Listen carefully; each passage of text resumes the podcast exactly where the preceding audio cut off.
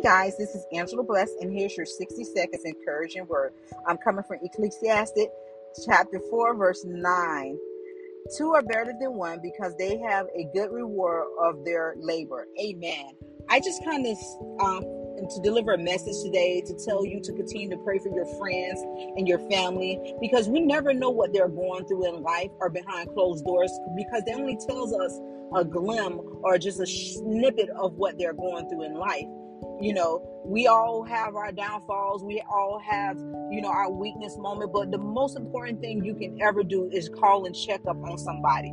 Sometimes the strongest person need a shoulder to lean on because they go through a lot. Givers go through a lot. The people with good heart goes through a lot. At the end of the day i know we need to know our limits. We need to learn, learn how not to cross the line but at the end of the day, we all need somebody to love us or somebody to lean on or someone to pray for us, the right people to pray for us. Amen. I love you guys. Have a blessed weekend.